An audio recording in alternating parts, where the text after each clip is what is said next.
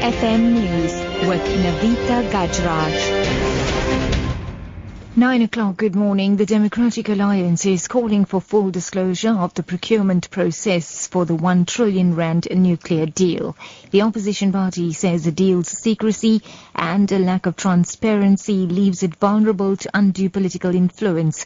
DA Shadow Deputy Minister of Energy Gordon McKay says there hasn't been a proper assessment of the bidders and that the procurement process has been rushed. We're very surprised that government has the capacity to rush through what is essentially the biggest procurement process in under a year. We have received reports that certain of the bidders have certain financial commitments and um, loans made available to them that will expire in March 2016, um, which means that it seems like government is trying to favour certain bidders by making sure that the process is all wrapped up by the end of quarter two of this financial year. So what we're actually saying is why are we buying a technology that's incredibly expensive, that will possibly outdated in 12 years, and leave us with a funding commitment for between 20 and 80 years after that. How are we going to fund this thing? How are we going to pay for it? So there's something fundamentally wrong with that when you consider that this is a public procurement process.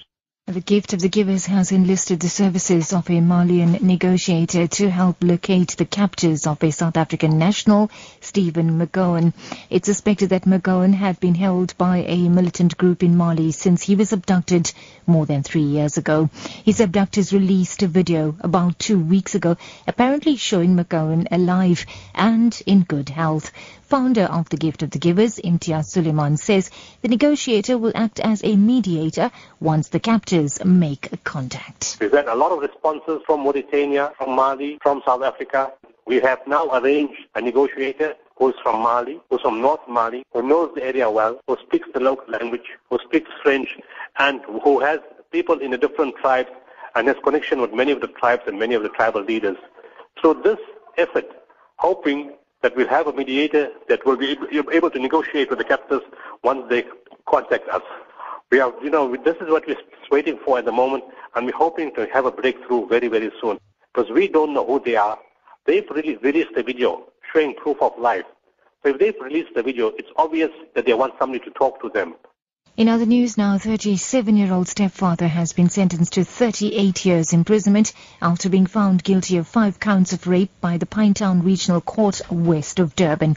Here's police spokesperson Thulani, rather Major Thulani Zwane. Stepfather uh, allegedly raped his uh, stepdaughter as from the time when she was 13 years old. 2014, the victim reported the matter to the friends and the friends reported the matter to the police. A case was then opened by the Pinetown police and through investigation, the Pinetown Family Violence Child Protection and Special Offences Unit arrested the stepfather. They charged him for five counts of rape. He appeared on several times in the in court and eventually he was convicted and sentenced to a total of 38 years uh, for five counts of rape.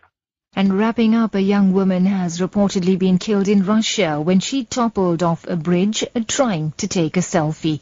The Mirror Online reports that Anna Krapanikova was traveling on a bus that friends hired to celebrate a birthday. They were sightseeing around Moscow and stopped on a bridge to take a few pictures. Anna leaned against a fence when it gave way. Police are investigating. That's the news at uh, 9, your top story this hour. The Democratic Alliance is calling for full disclosure of the procurement process for the 1 trillion rand nuclear deal. The opposition party says the deal's secrecy and a lack of transparency leaves it vulnerable to undue political influence. For Lotus FM News, I'm Nabitha Gajraj. I'll be back with the next update at 10 o'clock.